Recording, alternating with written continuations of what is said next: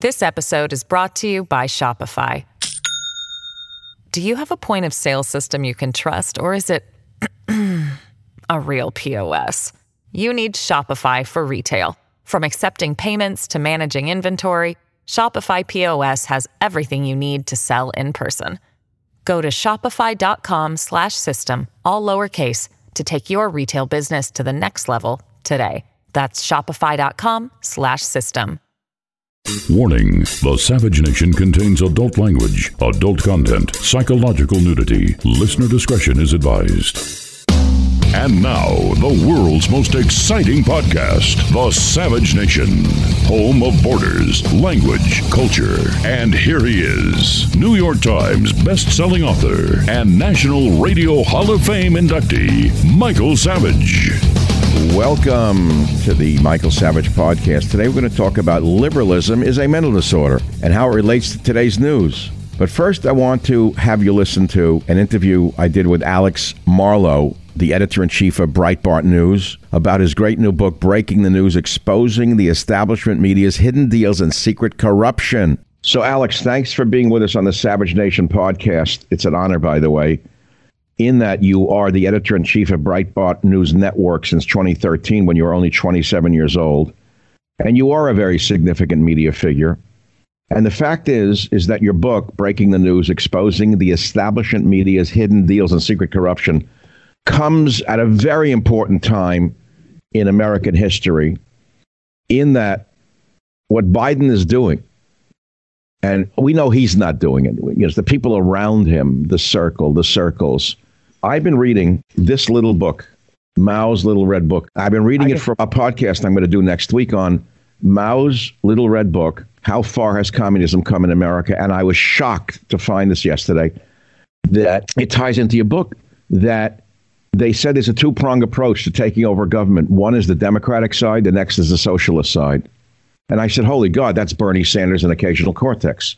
They label themselves Democrats, socialists. We weren't fooled. We knew what it was but they won the middle with that garbage. So your book exposes people like the uh, former mayor of New York. That's what shocked me the most when this first came out, your book. His deals with China.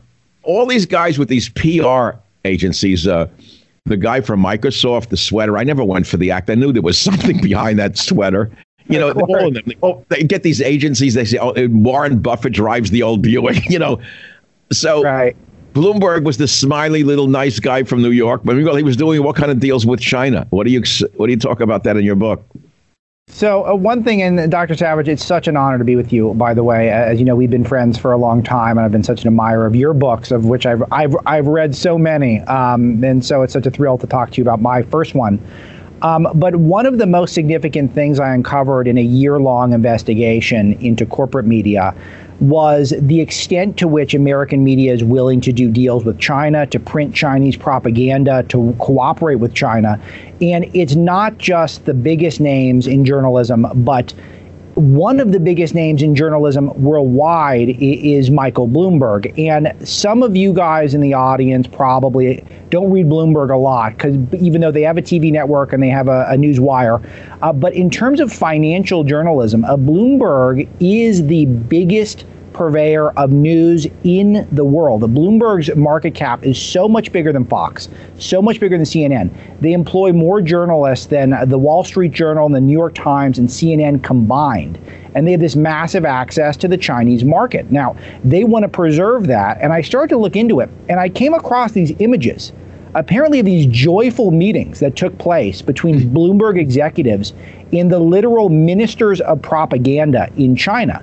And I dug in even further, and this this group called the SCIO, which is part of the executive branch in China, it's otherwise known as their propaganda ministry. They're in charge of the licensure. They're in charge of Bloomberg's ability to operate within China. And periodically, it seems like about once a year or so, a top Bloomberg executive, sometime Bloomberg himself, goes over there and they discuss all manner of things according to Beijing, in particular, cooperation between America and Chinese media, presenting China to the United States and the West, and presenting Chinese stories to the United States wow. and the West. These are the themes of the meetings. And it, it, struck me as shocking that all of American media was uncurious about this, one of the biggest newsmen on earth. But he funds so many things, Michael. Uh, he funds the establishment press, he funds the Democratic Party, and he employs so many journalists. That's why Dr. Savage he he's not going to get investigated because all these people are his potential subjects. So let's go back to the title of your book, please. Breaking the news, exposing the establishment media's hidden deals and secret corruption. Of all the hidden deals that you have found, which would be the most obnoxious, frightening, seditious? Would you say Bloomberg's at the top of the list, or is this one of many?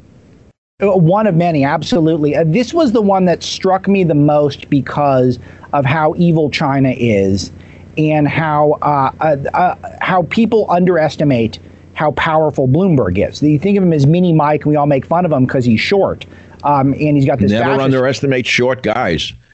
I'm one of them. it's, it's it, I, history has taught us that, hasn't it? And then we still make this mistake over and over again.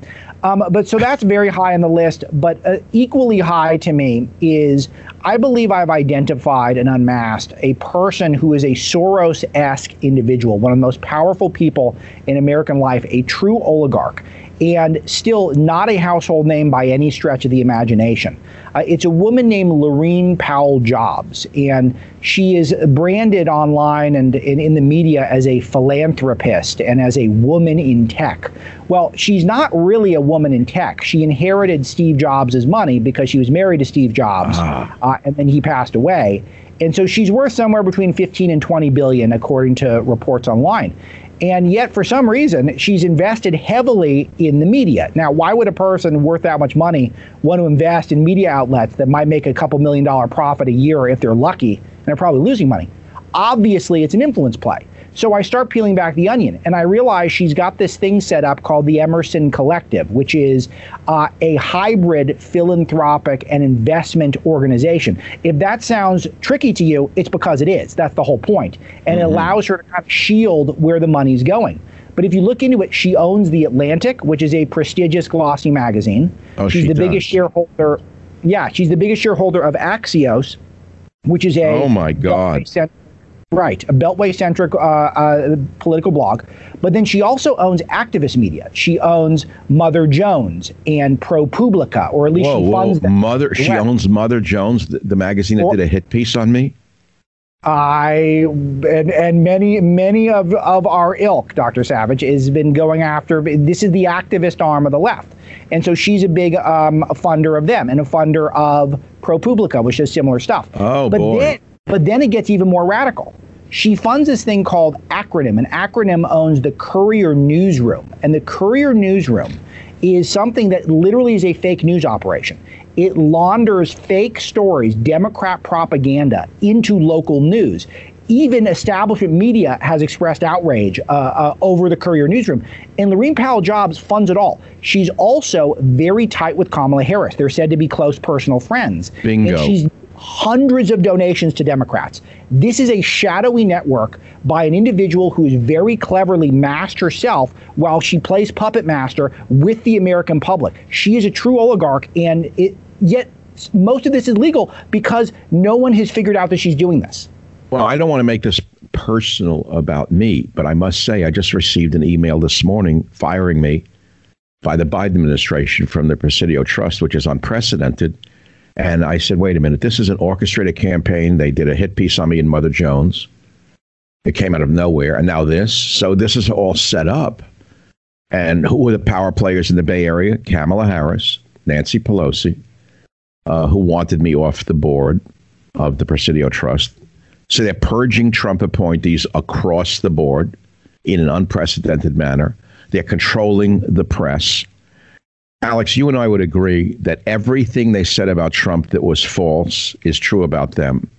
Oh, 100%. It's pure Orwell. They uh, always project onto Trump their worst sins.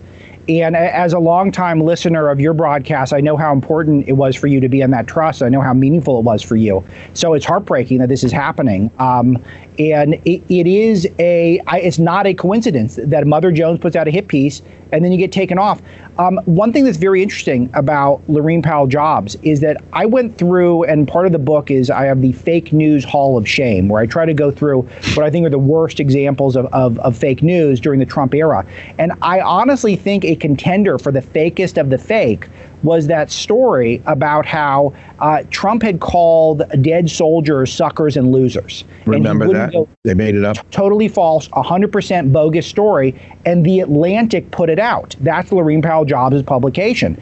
And they timed it a specific time where interrupted a rare good news cycle for Trump. You might recall he didn't have many good ones last year, uh, but it was in the middle of a hot news moment for Trump. This story comes out. There's already a Democrat ad cut around the story. It's on Morning Joe the next day. NBC's ready to rock on it. And you see this synergy in messaging that is just too coincidental. It is not coincidental. This is all calculated. There's a lot of stuff going on behind the scenes. And when you're perceiving a connection between you getting thrown off the trust and a hit piece coming out on you, that is not a coincidence. There's no way. No, and I don't want to make it about me, but I've spent over 40 years working on environmental issues. The Presidio lands, 1,200 acres, are a public trust that must be cared for by ardent conservationists and preservationists, not by the political hacks of the type Biden is going to install to satisfy the needs of the local Politburo. But I'm just one of many who are being purged right now by the Bidens. And you say, well, they all do it. Trump, Trump did not, so far as we know, take anyone off this board. There were Obama appointees. He let them finish out their terms. Sure. So this is this is pretty bad. And so you talked about the Chinese government, elite American media such as Bloomberg. You talked about the tricks the media is using to control the narrative, meaning they own so many outlets and they put out false stories. Let's go into the coronavirus. How did the media make the coronavirus God's gift to the left?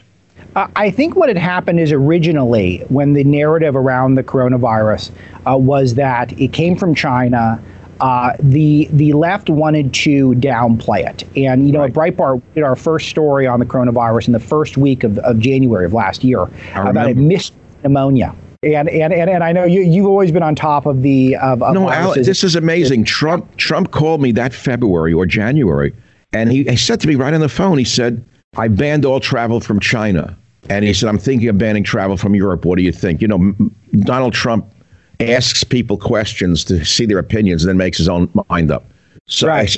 But he knew. I mean, the China virus. It, it is a China virus. Remember when you were? I was a kid. There was a thing called the Asian flu. Then all of a sudden, origins no longer mattered. When origins very much matter to an epidemiologist, you need to know the source of the infectious agent in order to, to stop it spread. So of course origins matter.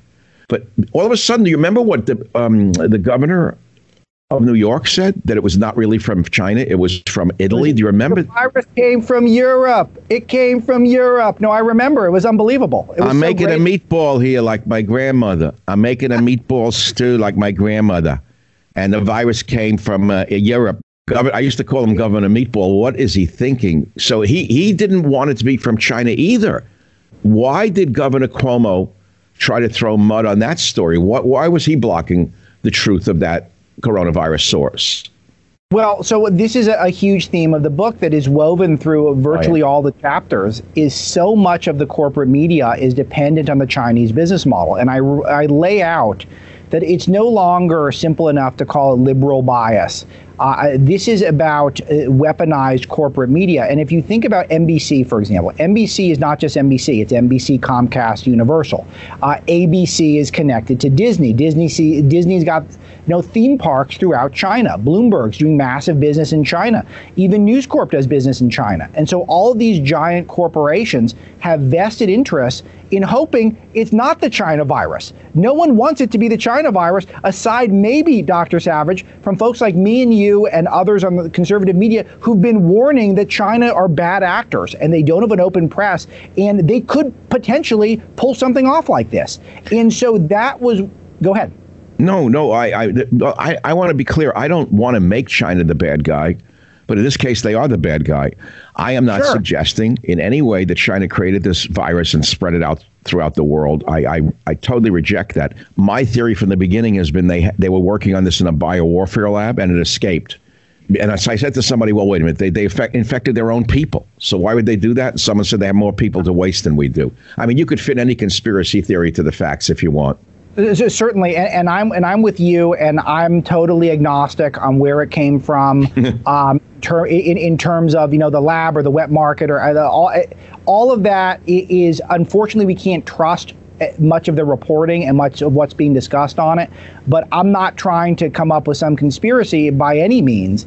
Um, but I do know that I've got a lot of people in science i- in my family, and the narrative about the virus uh, about uh, how it was spreading, where it was spreading. Um, and the, it, it changed so rapidly in our media, and none of it matched up with the science that people were telling me, uh, you know, in my, in my personal life, the scientists in my life. And I am very careful in the, in the book not to speak overly scientifically because I'm not a scientist, and I don't want people, I don't want to do what the establishment media has done is now all of a sudden everyone acts like they're a scientist overnight. Uh, but I have pointed out inconsistencies with the CDC's messaging, with Fauci's messaging, Oh. with the Biden administration's messaging, and uh, they have misled us clearly to set an agenda that this was all Trump's fault. All of this was Well, Trump's right. fault. That, that the whole thing was to destroy him. And of course they did. They did a very good job. Some say they stole the election, but first they stole his dignity. They stole his honor. They stole his name. They stole his achievements in a classic communist fashion. We need to take a quick break. We'll be right back with more from Alex Marlow. Michael Savage, a host like no other. This episode is brought to you by Shopify. Do you have a point of sale system you can trust, or is it a real POS? You need Shopify for retail. From accepting payments to managing inventory, Shopify POS has everything you need to sell in person. Go to shopify.com/system, all lowercase, to take your retail business to the next level today. That's shopify.com slash system.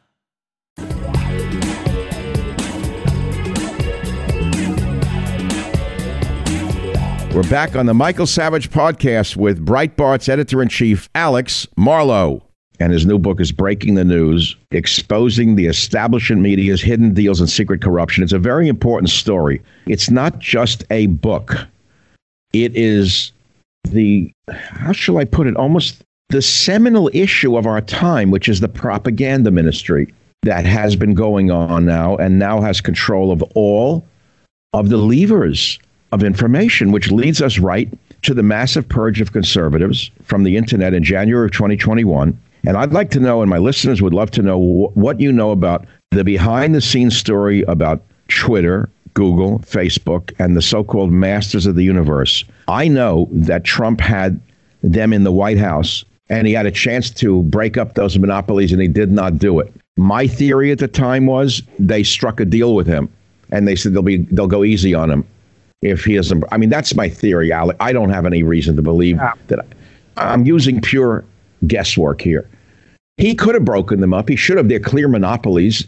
We have an antitrust division of the uh, Justice Department that has never been activated against them and should have. That's what it was created for. If a- anything defines a monopoly, it's them. So who are these people and why are they purging conservatives? Why do they uh, do they think we are more likely to want them broken up than the left? Yeah, sa- sadly, Dr. Savage, a- as a news person, for me, I'm always most excited about what's new and looking forward.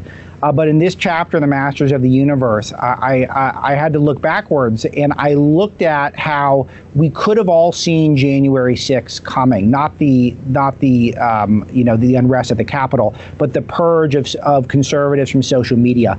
Once Trump's power was at its lowest, they wiped so many of us out, and they waited for this specific moment, and they used a shock and awe approach to overwhelm us all. And we all could have seen it coming, and some of us did. And at Breitbart, we've been beating this drum for a very long time that these people are far left, they're globalist, they don't care about America, they're unelected, most of them are totally anonymous, and they have more power than any entity on the planet other than the American government and maybe the Chinese government. And that's it. Silicon Valley is the at, at worst the third most powerful town on planet Earth behind Washington and Beijing.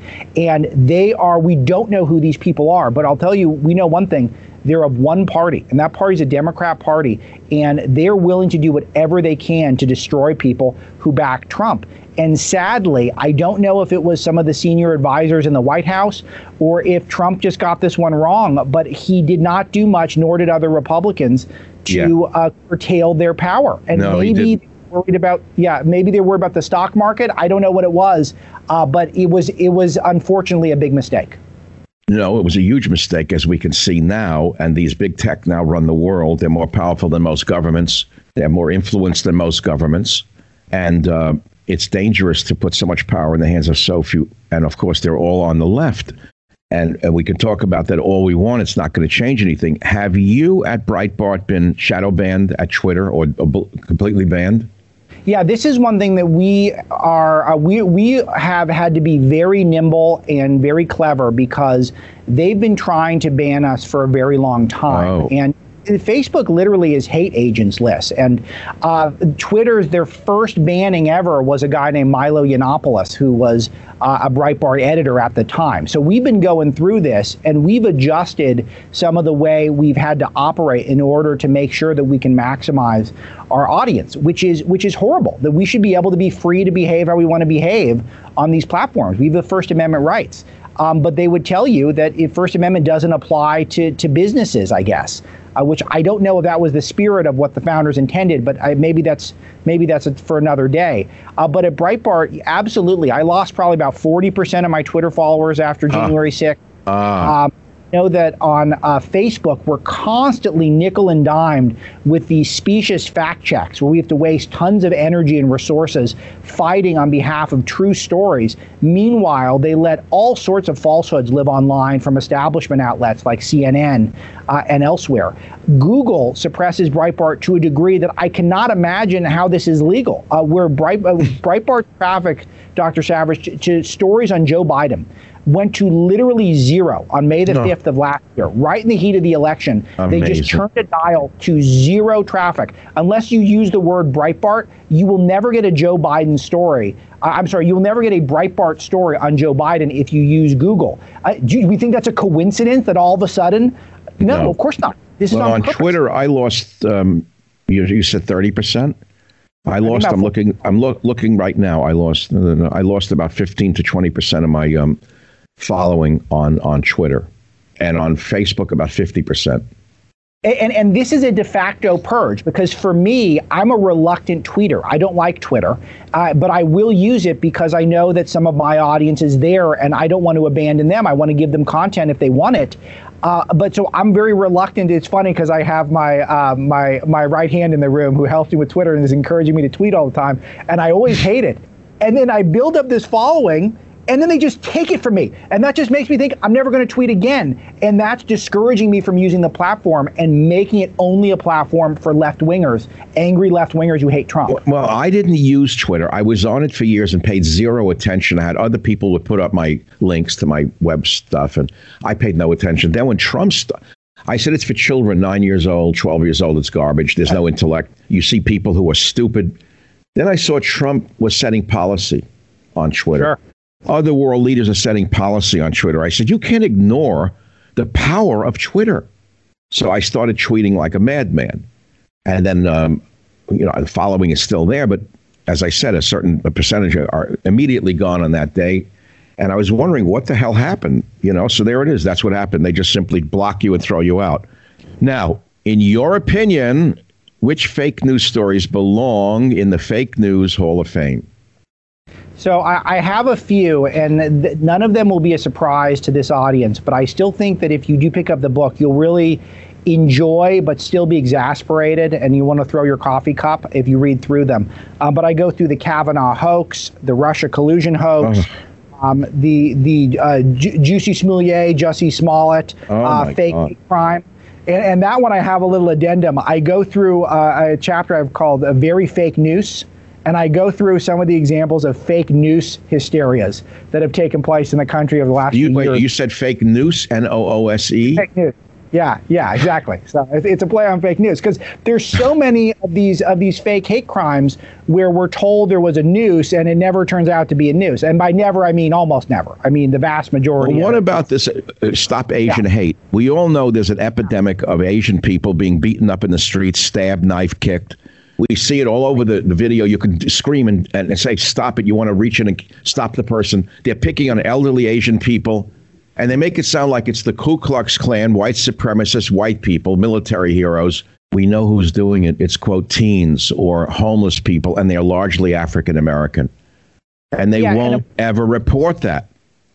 And, and and this is the thing is that now we're at this place where I'm at an outlet like Breitbart, uh, where I have to anything that has to deal with race, even sort of straight wire copy, right. I, I have to have a extra level of scrutiny on it because I know any word just a little bit out of place and we're going to get canceled by the by the, the, the tech oligarchs and by the rest of the media and it it actually prevents the public from getting accurate information about what's going on. And this is not a benefit to the dialogue. And not to mention, Dr. Savage, is the we've reported for so long how the Ivy League, for example, has tried to discriminate against Asians uh, and how they're trying to change oh. some of the rules to increase, increase quote unquote diversity, which penalizes Asian people. And we've reported this for years at Breitbart, and the establishment media has been totally uninterested. How come that's not Asian? I, I saw this at UC Berkeley. My alma mater, my doctorate was there. Now, look, I remember it was becoming largely Chinese kids.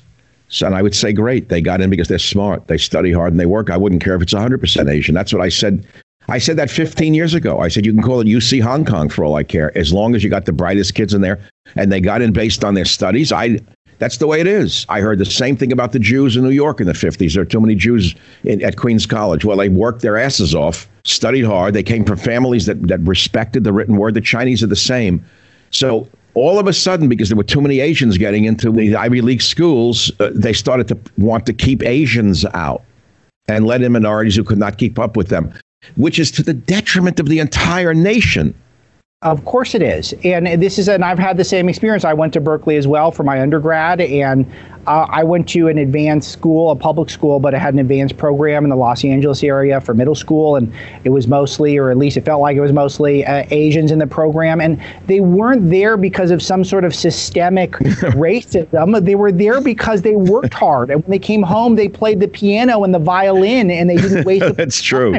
There's it, such, it was such they were the future. So, Alex, you host the, the radio show Breitbart News Daily on Sirius XM's Patriot channel, 125. But mainly, I want people to buy the book, Breaking the News Exposing the Establishment Media's Hidden Deals and Secret Corruption.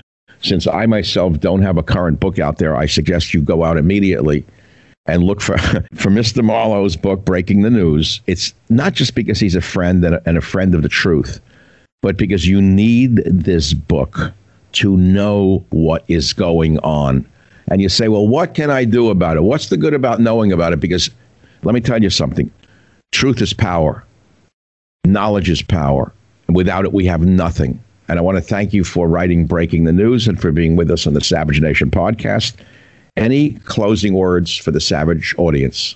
Uh, I just don't give up. And I think that you're so correct on this, Dr. Savage. I'm I'm very I'm a cup half full guy in this nation. It feels like a dark moment in mm. a lot of ways, but I do think the arguments are on our side. And so long as we have a First Amendment, and most importantly, we have independent voices like your voice and like our, our voice at Breitbart that are not filtered through some sort of uh, a corp- corporation all the time that's what's going to save us. And so long as those voices are out there, I've got hope for this nation. And hopefully there's some there's a blueprint in there for where we can go in the book.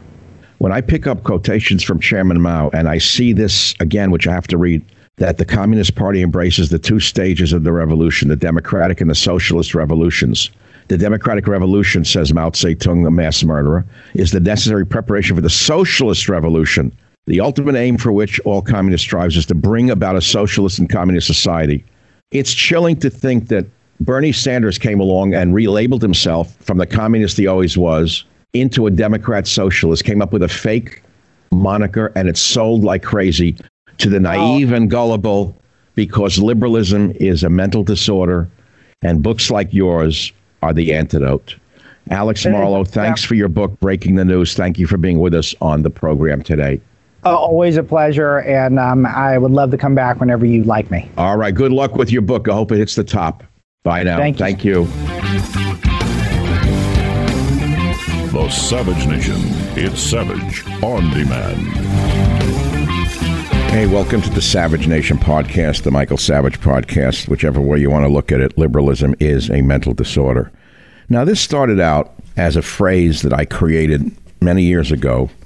Say, oh, I heard that. I did it. I did it. I did it. He did it. He did it. No, you didn't do it. I did it. 2005, copyright by Michael Savage. Published as a book dedicated to the American soldier. Liberalism is a mental disorder.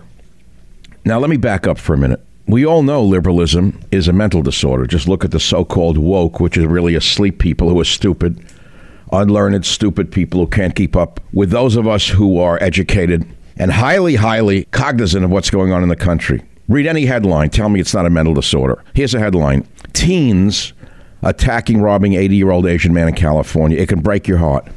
It's distressing to look at. They won't say who's doing it, they won't say what ethnic group is doing it. They want you to believe that all these attacks on Asians are coming from white supremacists. And the word teen, what does the word teen mean? We all know what it means. Two teens, whom police described as young as 16, attacking the Asian senior, who was knocked to the ground while yelling for help. Meanwhile, someone who was presumed to be in a getaway car is heard giggling during the brazen attack. So it's girl, teens. Why are they doing this? Because they know that the police have been disarmed and deballed by these psychotic liberals who have mental disorders. Defund the police and you don't know what's going to happen? So let's go back to my book, Liberalism is a Mental Disorder. Some of it is dated and um, it's not worth discussing, such as Iraq's future. Of course, I wasn't wrong when I said Iraq cannot become a melting pot as long as it insists on a national religion, especially when that religion is Islam, which has zero tolerance for those with nonconforming views. That is still true. And then I write, rousing the sleeping giant. The 9 11 attack on America by the Islamo fascists may eventually be seen as the turning point where America breaks free of the chains of socialist oppression. God, had that only been the truth. Now we're being oppressed by the radical left, and the so called woke are really the most asleep fascists there are. The ACLU. The head of the snake is the American Civil Liberties Union, which fashions itself as the de facto fourth branch of government, run by psychotic, perverted leftists. The doctor is in and the diagnosis is clear. Liberalism is a mental disorder. Now find out what you can do to treat it. The answer is it may be terminal, it may not be treatable. What else did I write? Well, I'll read some of these things from the book and you decide for yourself whether liberalism is a mental disorder. Illegal immigration. This is in 2005. I envision an oil for illegals program. The president should demand one barrel of oil from Mexico for every illegal alien that sneaks into our country. Didn't happen. Lawsuit abuse. Pass tort reform now. Good luck with lawyers running the country. Public ignorance about the threat of fascism. Really? Given the failed state of our public education, I imagine you might not know the difference between Mussolini, Tortellini, or Linguini. Let's go on and let's look at the book itself. How did I open this book, Liberalism as a Mental Disorder? Here's the opening few lines The conservative movement is dead. I take no pleasure in making that observation. Most of the red state politicians fail to comprehend that the American people are behind them and that the people want them to push through Congress a real conservative agenda. I wish that these empty suits and skirts would provide the leadership necessary to defend America from those who would do her harm instead of taking the side of the enemy. Well, we had Trump, who was a centrist, slight to the right, but really a centrist. And I ask, can you think of one speech wherein the Republican leadership has expressed a desire to protect our borders, our language, our culture? Without those three fundamental pillars of society, no nation can survive except for a few minor utterances about cultural issues with little or no follow up, there has been scant support for these conservative principles or values. Borders, language, culture, again created by yours truly. And so we go on into the book Liberalism is a Mental Disorder, where we evaluate today whether it's worse and whether it can be cured. I go back to uh, some of the bubbles that I put into the book, and I'll read some of the bubbles. These Euro socialists and their American counterparts see a terrible beauty terrible beauty struggling to be born, a beauty that would like to sweep away our dying civilization and bring us into an unbrave new world. Next, when the internationalists attack Christian fundamentalism, let us not forget they're also attacking Judaism. Do the liberal Jews know that? I doubt it. This book has been designed to pour a caustic solution on the edifices of liberalism. I did it for a while. The acid did melt down some of the caustic solution, did melt down some of the liberalism, but it, it just didn't work. Here's another one. As they are pulled farther in by the fringe soothsayers and the Pied Pipers of the Democrat Party, they become gulled into believing in the lessening or dissolution of America's sovereignty and in embracing an allegiance to European, i.e., socialist concepts. Was I wrong? You decide whether I was wrong or right.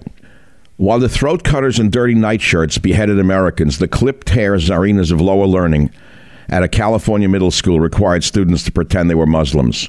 Is that still true or false? Any nation who refuses to control her borders is not just suffering from a mental disorder, they're tiptoeing at the ledge of a skyscraper. Shall I go on? Chapter 1 More patent, less patent leather. How exactly does an Abrams tank tread lightly, I ask? Patton, I quote, when I said, No bastard ever won a war by dying for his country. He won it by making the other poor dumb bastard die for his country. Can you imagine a Patton in the military today? Biden is throwing out anyone in the military who loves America and wears a cross. You hear this? Well, I can go on, and I will go on, and you decide whether things have gotten better or worse, and whether liberalism really is a mental disorder. Patton also said the Nazis are the enemy. Wade into them, spill their blood, shoot them in the belly. When you put your hand into a bunch of God, uh, a bunch of goo that a moment before was your best friend's face, you'll know what to do. General Patton, what a great man. What do we have now? We have General Goo. What did Patton's army do when they caught a Nazi werewolf? They shot him. That's what. Can you imagine if they did that today? Well, they did, and they tried the American troops who did it. Hmm. How do you like that? Is liberalism a mental disorder? Well, here's one that I wrote, page 15. If your attention span were longer than a beer commercial, you'd know that Carter's decision means the world is suffering today as radical Islam sweeps across the globe from the epicenter of Iran. It's still true. Nothing has changed. If you believe that our newly liberated Shiite friends in Iraq would never stab America in the back, then you don't know human nature as well as Dr. Savage. Still true. A little more from liberalism is a mental disorder. I'll go on. Many of you don't know your Middle East history. The closest thing you've studied is Tolkien's Middle Earth, and that's a whole different story. As Patton once said, lead me, follow me, or get out of my way. A few other bubbles from liberalism is a mental disorder. It was a lot about radical Islam because remember, it was 2005 where I write Radical Islam isn't a religion as much as it is a political movement with global aspirations. Their goal to convert or kill you. Still true, Wake up and smell the dirty bombs. The throat slitters are clawing at the gate. Hmm. How do you like that? The problem is that you probably hate history. You don't know the difference between Genghis Khan and Chaka Khan. Every single major terrorist attack against the United States has been committed by radical Muslims. That is no longer true. There have been some domestic terrorist attacks, most notably that of Antifa and Black Lives Matter for the last several years. Take a look at Portland those are terrorist attacks against the city. And the weakling Quislings running the states like Oregon, the cities like Portland, let these left wing terrorists run at will and take over portions of their city. Like a hot lava flow, this insidious death culture has oozed across the globe, consuming one city, one community, one region at a time. Think of your freedom of religion. Think of your freedom of speech. Think of your freedom of the written word. Think of your freedom of period. Now release them. You see, Islam is about submission and control, not freedom. Let me pause right there. There's a story you have to see on the Savage Nation website, michaelsavage.com, about a brave pastor in Calgary, Canada, who kept his church open during the COVID scare. They arrested him and dragged him through the street. Now, that's bad enough. But at the same time, they're dragging this pastor through the streets because he came from communist Poland and he knew what fascism is when he saw it. They let the mosques hold their services while closing churches. Did you know that the mayor of the city that did this to the Canadian pastor is a Muslim? You didn't know that, huh? Hmm. Wow. Here's a fresh one 78 priests massacred in Ethiopia by Muslims. So if you think that the threat of Islamofascism is over, you're really ignorant. Where's the outcry from the peace loving moderate mullahs when fellow Muslims murdered children in cold blood? I asked, in Unmasking Islamofascism. We'll go on past Islam to something else that was troubling us at the time, which was the alien invasion, which was chapter three of Liberalism is a Mental Disorder. Alien invasion. I talked about a judge. I said, Judge Lee Rosenthal obviously has her head up a robe. Read the story. There are between 15 and 20 million illegal aliens already living in the United States. Did you notice they keep using the same number of 11 million for the last 30 years?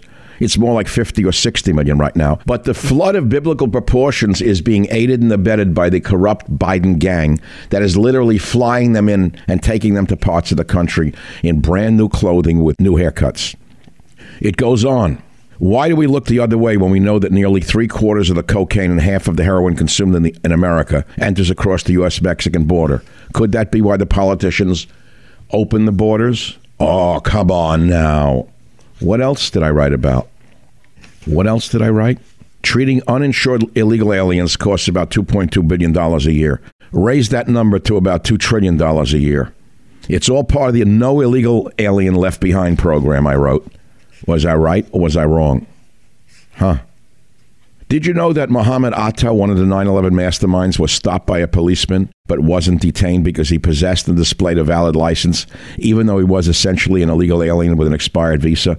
Well, since that time, or since the time of that writing, 2005, cities are now giving out licenses to illegal aliens, many of them from the Middle East. Here's what I wrote in liberalism is a mental disorder. Again, you be the judge. If you were the leader of an impoverished Central or South American country and you knew you could export your biggest social problem, poverty, to Santa in the North, wouldn't you do it? That's what's going on now from Honduras. They're exporting their biggest social problem, poverty. And you, the moron, is paying for it. That would be like calling a burglar who crawled through a window into your house an undocumented house guest. Hmm. How do you like that? And there are other things in the book that are worthy of quotation. I conclude the chapter on the alien invasion with this Defending our borders is the only way to defend the sovereignty of America. This is the seminal issue of our time, I wrote. Mark my words, either we get control of our border or America disappears into the melting pot of the New World Order, amalgamated as one more socialist entity answering to the United Nations. It's chilling for me to read that because with Trump, at least we had a bit of a turn back, a bit of a control over the borders. Under Biden and Pelosi and Schumer and that gang, I'm sorry, we've lost our sovereignty. We have dissolved as a nation. In Traitors versus Traitors, I wrote, using predatory litigation and oppressive regulation, these traitors assail the businesses that make our country strong, that fuel our economy, that pave a highway to the future with dreams of a better day. I wrote this when I first voted for George W. Bush, I didn't think I was getting Bill Clinton light. I got worse. Name one business that can survive if we give away our markets to foreign interests. Trump tried to reverse that. Look what they did to Trump. I wrote President Bush is so determined to hand Mexican workers the keys to the country, he's willing to gamble with our national security. That's terrible. This is the savage nation. The Savage Nation. It's savage, uncut, unfiltered, and raw. Now, here's something on the other side of the coin that you don't know about me. I'm an environmental protectionist, a conservationist, unlike most on the right who don't know that the animals are our best friends and that they are the bellwether of our own survival. Here's what I wrote Too many Republicans have bought the party line, hook, line, and sinker, that all environmentalists are whack jobs. That's coming from the shysters who are lawyers who became talk show hosts who think that all environmentalists are whack jobs. Without environmentalists, we'd have no clean water, no clean air, and no clean land. It would all be paved over. And then I write about PETA. I said this is a classic case of Animal Farm with a twist. Two fins good, two legs bad. Now, here's one that I don't think is controversial, but here it is. Globalists paint us red. You've got the EEOC, the FDA, the SEC, the FCC, the USDA, the CPSC, the DOE, the NHTSA, the EPA, and that's just for starters. I talk about lawyers ruining America that bilks $200 billion a year for American businesses by goring them with exorbitant judgments. Nothing happened about trial lawyers. I said trial lawyers flock to class action and mass tort suits like maggots on roadkill. Nobody has reined in the tort lawyers. Every time some loser is handed a multi million dollar award for spilling hot McDonald's coffee on their lap, the price of an Egg McMuffin goes up.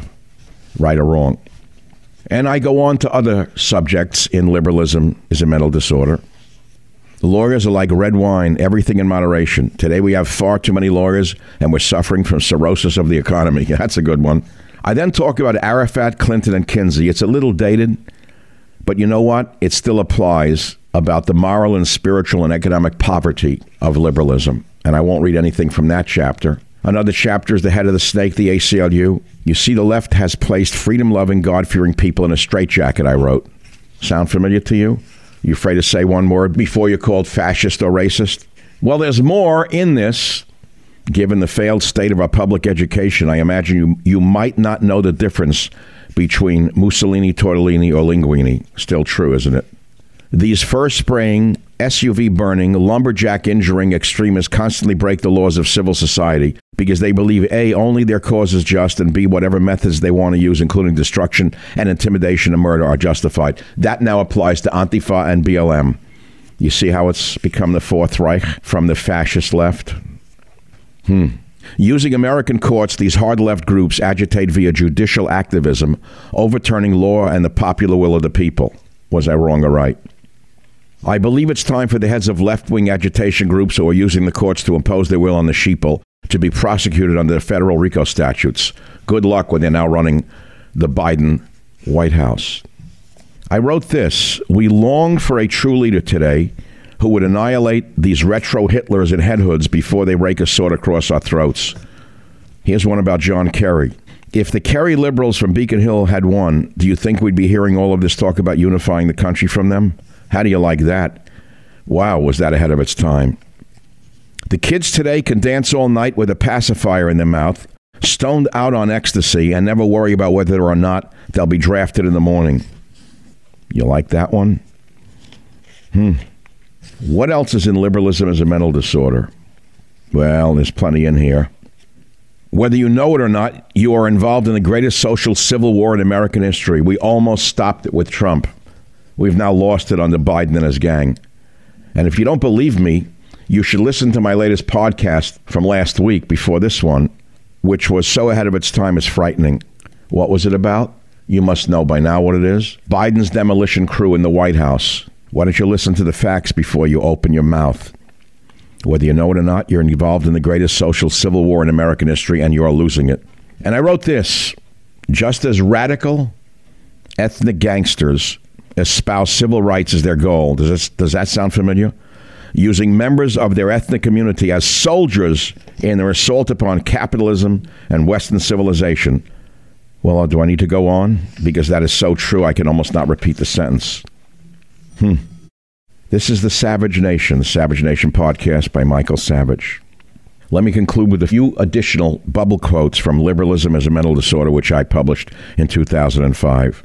Many on the Radlib left think that they can defecate on any corner of this country. They make no effort to suppress anything. And look what's happened with bums defecating in the streets. Hmm. Few other bubbles living in denial or Canada. I talked about a guy named Dowd, Maureen Dowd. Dowd's personal brand of intolerance is for all things conservative. Cloaked behind her plastic smile is a deep hatred of the red state values which George Bush represented. That I wrote. The media czars are rapidly losing ratings, subscribers, and credibility because of their irrational commitment to a failed ideological position in a nation that clings to its core conservative values. How do you like that? Will outsourcing our Constitution be Kennedy's next proposal? He was still living at the time. That may be Biden's next proposal. I conclude the book, Liberalism and Mental Disorder, with this. I would like to unlock the chains around the liberal mind. Whether you know it or not, as a liberal, you are a prisoner. For far too long, you have lived in a cage where liberal ideas and only liberal ideas are expressed. It's entirely possible that you never meet or listen to anybody outside of your small circle of liberal thinkers. And if there is a dissenting opinion raised, which is a very rare situation indeed in your cloistered environments, the person offering that opinion is laughed at as being an eccentric throwback to a more primitive time. They are now called racist or fascist.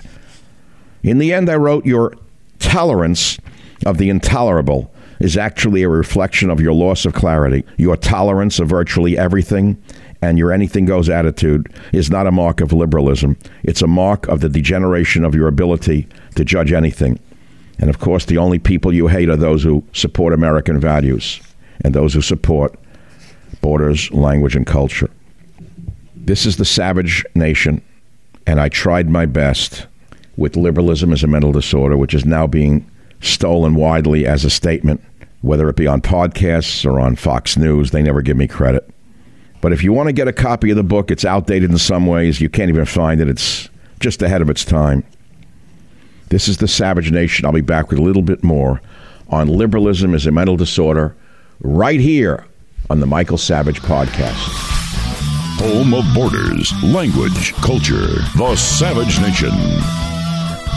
I don't know how to directly tie the lies about the Middle East to liberalism, but there is a direct tie. And we need to look at liberalism, the mental disorder. So let me begin by stating that I wrote a book in 2005 entitled Liberalism as a Mental Disorder, now widely stolen uh, by various and sundry lowlifes in the media who pretend that they invented it or created the phrase. It's important that you understand why I need credit. I don't make any money from the credit, but I'm a fan of jazz. So when I listen to a jazz piece, and the great jazz artists of the 50s and 60s would say this is derived from a song by. They gave credit to the tune because everyone knows the creativity is all. Go try tell that to the members of the cartel. But nevertheless, the most important thing for you to know is liberalism is a mental disorder. This may surprise you, but the most commonly stolen book at the San Francisco Public Library is not Obama's The Audacity of Hope. Nope.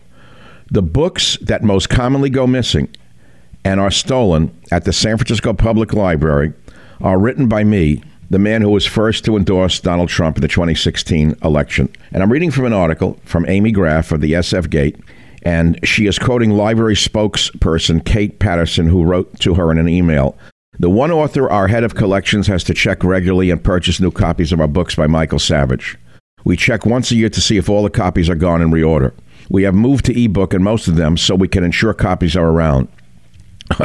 the main title that disappears quickly is Liberalism is a Mental Disorder. Released in 2005, Liberalism is a Mental Disorder was on the New York Times bestseller list for three weeks and, quote, attacks the insanities and inanities of extreme leftist thought, unquote. The article goes on to say the SF Public Library hasn't tracked exactly how many of this particular title or all of Savage's books have been lost, but, quote, we have found that his political titles go missing more often. And so, my friends, you see, even in liberal San Francisco, the truth matters. And I will go on to tell you more about the fact that the most commonly stolen book at the San Francisco Public Library is my own book, other books that I have written, most notably Liberalism is a Mental Disorder. Now, this ties to an article that came out in the Washington Free Beacon that shows that according to scientific studies, white liberals are more likely to have mental health problems. It's in the Free Beacon, and it says this. Majority of young white female libs have a diagnosed mental health condition, according to Pew Research. Now, Pew is a leftist organization, and here is what it says.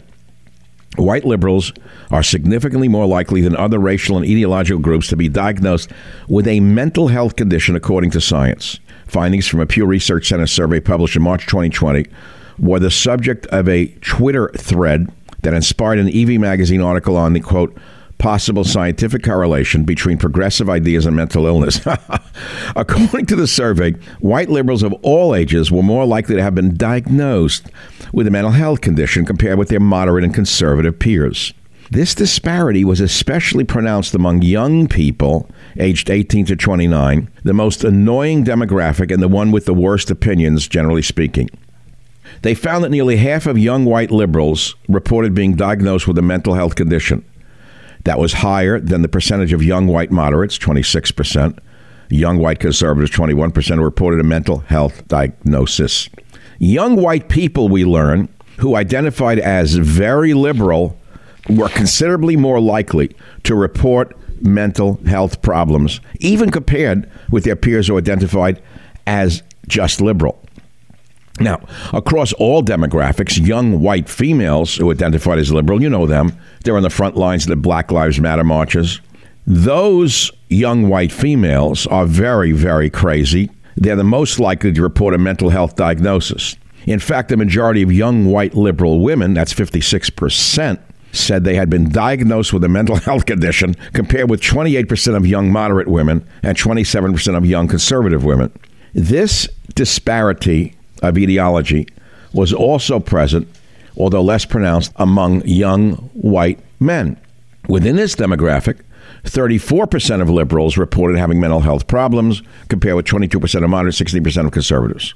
Zach Goldberg, the doctoral candidate who dissected the Pew data on Twitter, said the disparity could be a result of white liberals, quote, being more likely to seek mental health evaluations. Oh, really? It could also indicate a genuine difference in personalities, he argued, given that white liberals are more likely to exhibit neuroticism, according to the data. I didn't write this thread to mock white liberals or their apparently disproportionate rates of mental illness, and you shouldn't either, Goldberg wrote. Quote, rather, this is a question that's underexplored and which may shed light on attitudinal differences towards various social policies. Now, the article about this in Evie magazine made some compelling points in response to Goldberg's thread. They noted that liberal ideology often, quote, forces its followers to wallow in feelings of helplessness and victimhood, as opposed to, quote, building resiliency against hardship which can be a crucial tool for combating anxiety and depression. White liberals, in particular, who are often at the forefront of social justice movements that don't necessarily affect them directly, does that sound familiar? May, may be susceptible to, quote, white guilt and savior narratives, which are, quote, pretty much as bad as any genuinely racist agenda, because it robs the very group they're trying to help of their own voice, unquote. You see what I'm saying? So liberalism truly is a mental disorder. I knew it intuitively, and now we have the science to support it. There was another article that came out recently in the Spectator.us saying, Is liberalism really a mental illness getting right in the head? And uh, they go into it. And there is definitely a pathology on the left that explains their insanity and their foaming at the mouth. And I'll let you read it yourself. It's too long for me to read it to you, but it's clearly a fact that I was way ahead of my time and that these authoritarian monsters on the left are all nuts.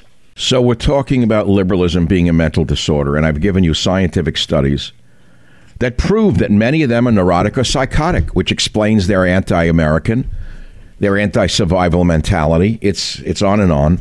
But how about the liberals who drive around in their own car with a mask on? How about liberals who can't quit the lockdowns? Green of The Atlantic, a uh, liberal publication, wrote an article entitled The Liberals Who Can't Quit Lockdown.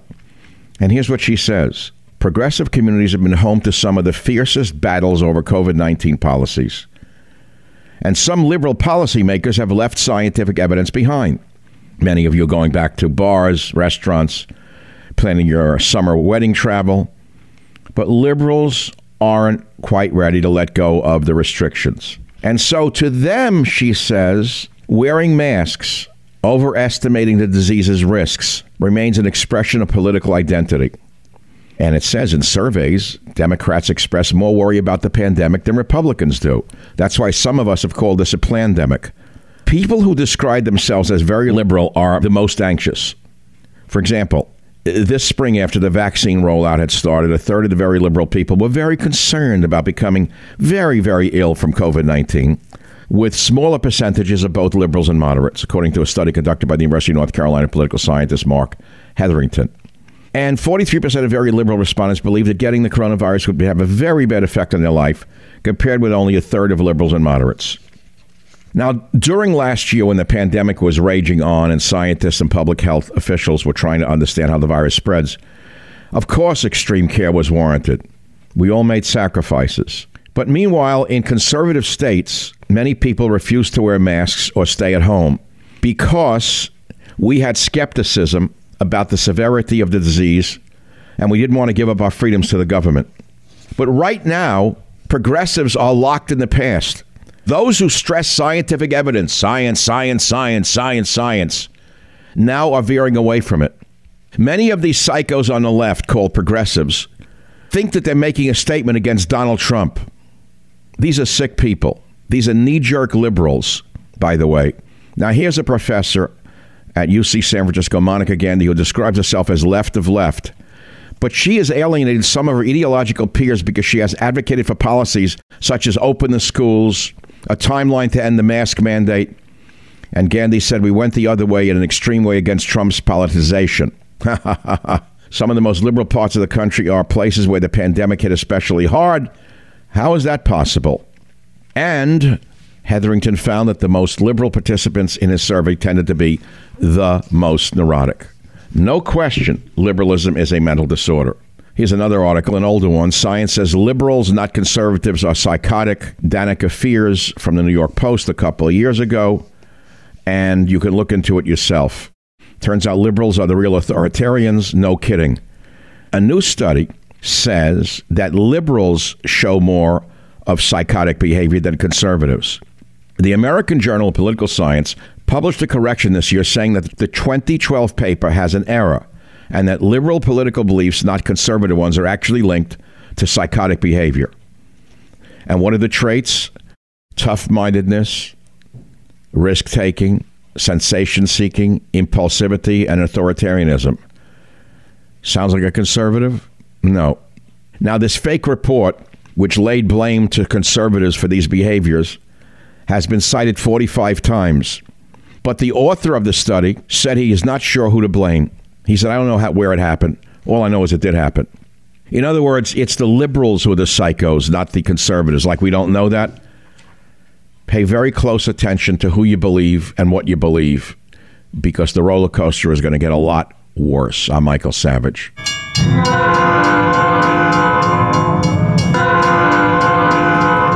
Thank you very much for listening to today's podcast. I hope you've enjoyed and learned something from it.